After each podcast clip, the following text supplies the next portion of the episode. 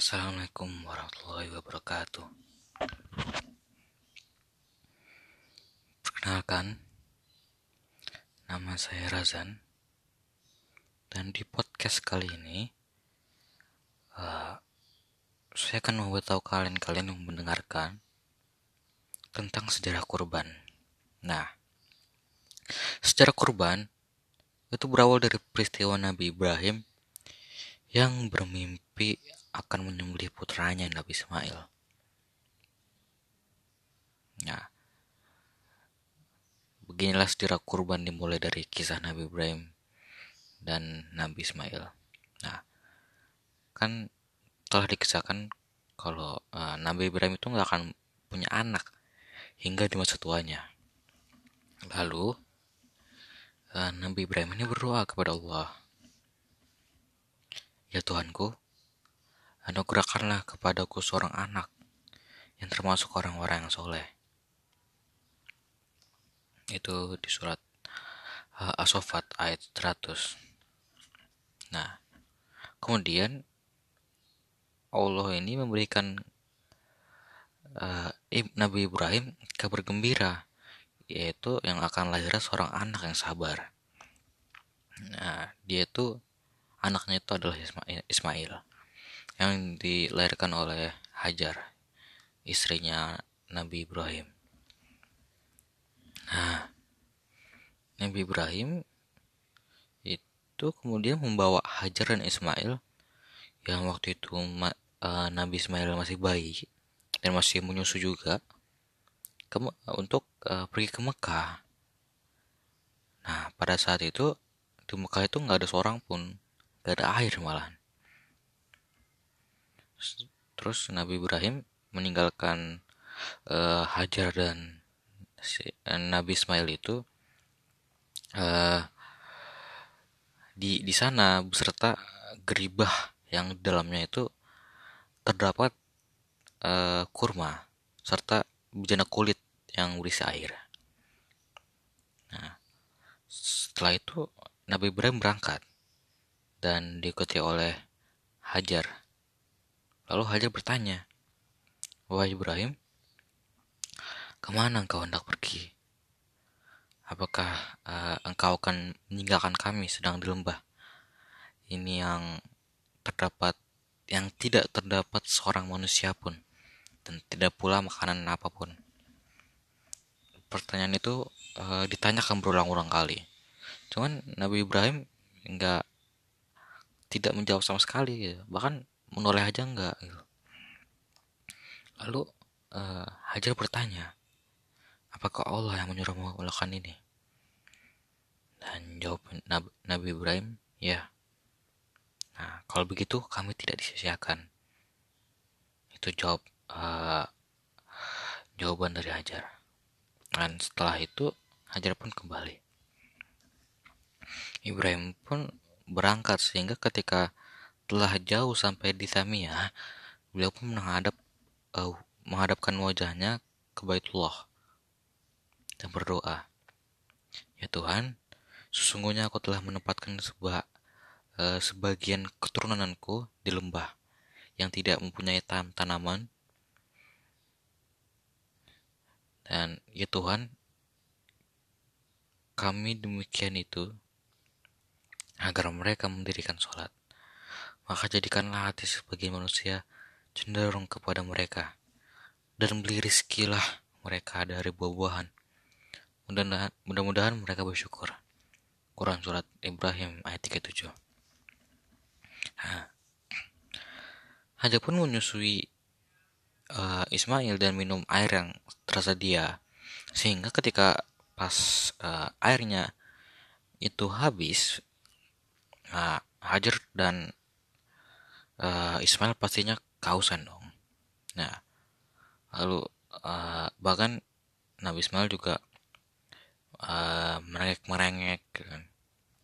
Kemudian ia pergi dan tidak tega melihat anak tersebut. Maka ia mendapatkan uh, bukit Syafa waktu itu. Yang waktu itu bukit terdekat dengannya. Lalu ia berdiri di atas bukit itu dan menghadap lembah. Sembari melihat apakah uh, di bawah sana ada orang. Gitu tapi ya nggak ngelihat seorang pun. Itu dia turun. Lalu ia mendatangi bukit Marwah lalu e, berdiri juga di atas sana dan melihat e, ke arah lembah. Dan tidak ada siapa-siapa pun. Namun e, dan ia juga melakukan itu berlari di antara bukit Safa dan Marwah sebanyak tujuh kali Bayangin capeknya. Nah, setelah mendekati Marwah, ia mendengar sebuah suara. Ia pun langsung diam gitu loh. Terus eh, Hajar bilang, engkau telah memperdengarkan.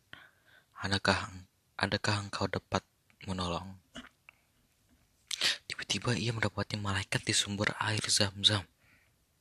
Kemudian malaikat itu menggali tanah dengan tumitnya, tumit. Lalu muncullah air.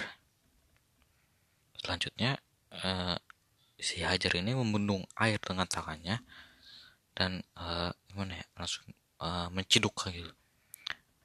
Dan airnya bertambah deras. Kemudian uh, Hajar ini minum dari air itu dan langsung menyusui anaknya. Nah, lalu setelah itu Ismail ini tumbuh besar uh, dan belajar bahasa Arab di kalangan Bani Jurhum. Hingga pada suatu hari ayahnya Nabi Ibrahim uh, datang apa datengin si Ismail. Lalu uh, untuk menyam, uh, Nabi Ibrahim datang itu untuk menyampaikan perintah Allah agar menyembelihnya. Coba bayangin aja, setelah nunggu bertahun-tahun lamanya untuk mendapatkan anak, lalu beliau diperintahkan untuk meninggalkan anak dan istrinya di suatu tempat asing yang jauh darinya dan tidak berpenghuni, lalu disuruh menyembelih anaknya gitu. walaupun sangat besar kecintaan beliau kepada keluarganya namun uh, Nabi Ibrahim ini seseorang yang teguh dan taat terhadap perintah Allah bahkan nggak sedikit pun beliau itu uh, bergeming bahkan bahkan dia langsung bersegera ketika Allah memerintahkannya lalu Nabi Ismail pun menjawab Hai Bapakku kerjakanlah apa yang diperintahkan kepadamu insya Allah kamu akan mendapatiku termasuk orang-orang yang sabar. Nabi Ismail meminta ay ayahnya untuk mengerjakan apa yang Allah perintahkan.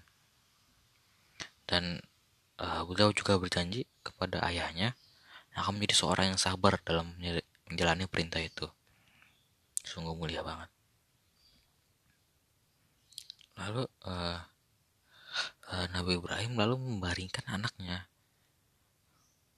di atas uh, pelipisnya pada bagian wajahnya dan bersiap melakukan penyembelihan dan Nabi Ismail pun siap untuk menaati perintah ayahnya.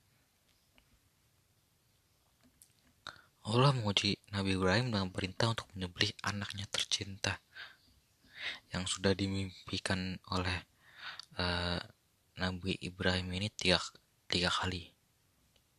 Dan Nabi Ibrahim dan Ismail pun menunjukkan keteguhan, ketaatan dan kesabaran untuk uh, dalam menjalankan perintah itu. Lalu Allah menggantikan dengan sembelihan besar yaitu berupa domba jantan dari surga yang besar yang lalu berwarna putih bermata bagus bertanduk serta diikat dengan uh, rumput samura tapi ya Allah alam. Nah, di situlah uh, awal sejarahnya kurban yang sampai sekarang ini masih ada. Nah, demikianlah sejarah ibadah kurban dari uh, Nabi Ibrahim dan Ismail yang kemudian menjadi ibadah sunnah yang utama bagi umat Islam di hari raya Idul Idul Adha. Nah, nah itu saja uh, podcast hari ini dan terima kasih. Assalamualaikum warahmatullahi wabarakatuh.